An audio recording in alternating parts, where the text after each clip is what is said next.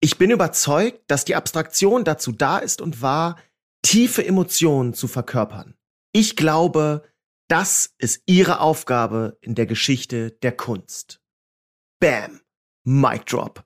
Was für ein starkes Zitat von dem Künstler Sean Scully. Ihr könnt euch denken, heute geht es um abstrakte Kunst. Für alle, die jetzt denken, oh nee, abstrakte Kunst, das ist mir zu abstrakt. Wartet's ab, nach dieser Folge habt ihr Bock drauf. Der Kunstsnack. Kurze Facts leicht bekömmlich. Von der Staatlichen Kunsthalle Karlsruhe. Mit dem Comedian und Kunsthistoriker Jakob Schwertfeger. Das Bild, um das es heute geht, heißt Landline Green Black und ist von dem Maler Sean Scully. Es befindet sich in der Staatlichen Kunsthalle Karlsruhe.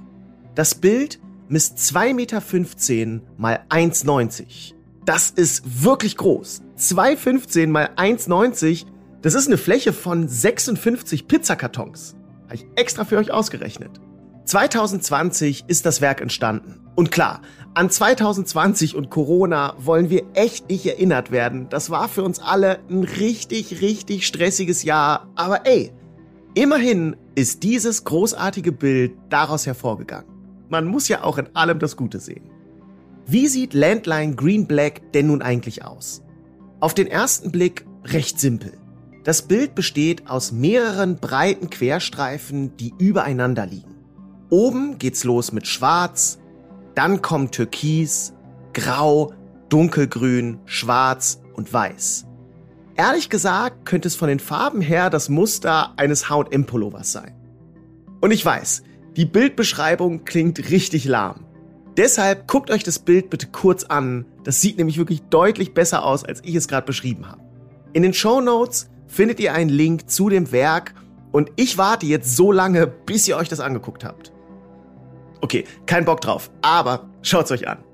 Denn auf den zweiten Blick ist Landline Green Black deutlich vielschichtiger. Die Querstreifen sind nämlich nicht einfach einfarbig wie Stoffbahn. Man kann die dicken Pinselstriche sehen, die Übermalung, die leichte Vermischung mit anderen Farben. Sean Scully betont hier das Malerische, seinen Ausdruck. Über den unteren weißen Streifen laufen zum Beispiel auch dunkle Farbschlieren, so als hätte man Graffiti im Regen gesprüht. Also hier ist richtig was los. Und wie schon am Anfang betont, für Scully verkörpert die abstrakte Kunst tiefe Emotion. Und genau dafür ist Abstraktion super. Denn wie malt man Gefühle? Wie malt man Freude, Wut, Enttäuschung? Wie malt man diese tiefe Verzweiflung, wenn man als Microsoft-User an einem Apple-Computer sitzt und das verdammte Ad-Zeichen sucht? Das ist furchtbar. Es ist schon interessant, wie drücken wir Gefühle aus? Liebe drücken wir zum Beispiel mit einem Herz aus. Das ist ja auch total abstrakt. Ein gemaltes Herz sieht ja null aus wie ein echtes Herz. Und zum Glück, das wäre richtig eklig und gar nicht mehr romantisch. Also, geht es Scully hier um Liebe? Oder worum geht's ihm? Den Künstler interessieren vor allem die emotionalen Zwischentöne. Er selbst sagt, ich zitiere, in den meisten meiner Bilder gibt es einen Kampf zwischen hell und dunkel. Oder zwischen Fröhlichkeit und Traurigkeit. Ich male für gewöhnlich kein Bild, das entweder das eine oder das andere ist. Wir kennen alle diese innere Zerrissenheit. Ich empfinde die sehr stark, wenn ich beim Serie gucken eine ganze Tüte Kesselchips in mich reinstopfe. Das macht mich auf der einen Seite richtig glücklich und auf der anderen Seite, ja, fühle ich mich auch mega schuldig. Das ist die innere Zerrissenheit. Das sind die großen Gefühle der Menschheit. Aber nochmal zurück zu Scullys Bild. Wenn ich das etwas länger auf mich wirken lasse, erinnern mich die breiten Streifen ein bisschen an Natur oder Landschaften.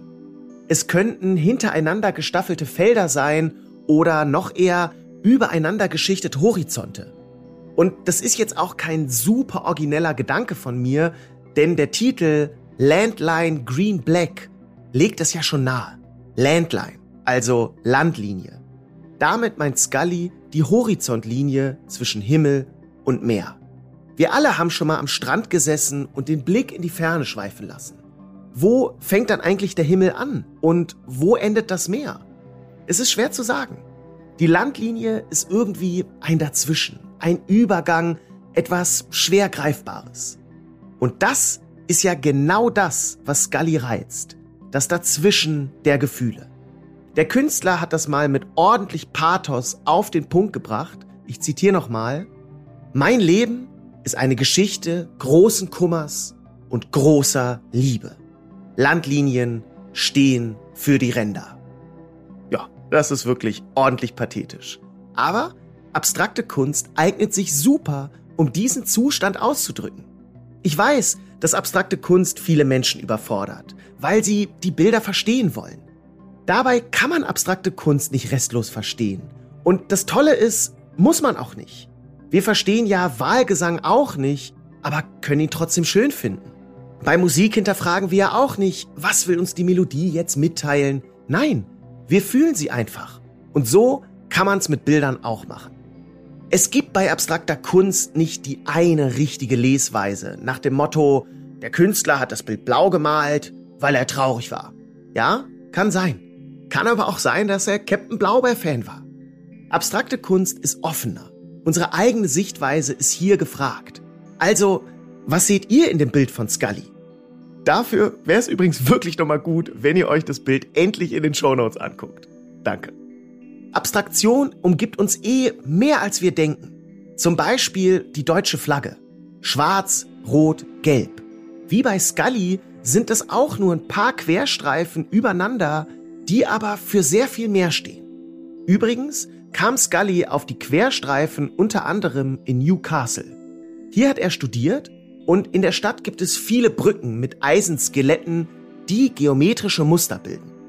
Außerdem war der Künstler auf einer Reise in Marokko, wo ihn auch die Stoffmuster zu den Streifenbildern inspiriert haben. Ich hoffe, ich konnte euch dieses Werk von Sean Scully und die Abstraktion etwas näher bringen. Wenn euch der Podcast gefallen hat, empfiehlt ihn gerne weiter. In zwei Wochen kommt wie immer die nächste Folge. Macht's gut. Ciao. Das war der Kunstsnack. Kurze Facts leicht bekömmlich. Mit Jakob Schwertfeger. Eine Produktion der Staatlichen Kunsthalle Karlsruhe. Abonniert unseren Podcast und folgt uns bei Instagram. Habt ihr Themenwünsche? Schreibt uns via Direct Message oder per Mail an digital.kunsthalle-karlsruhe.de.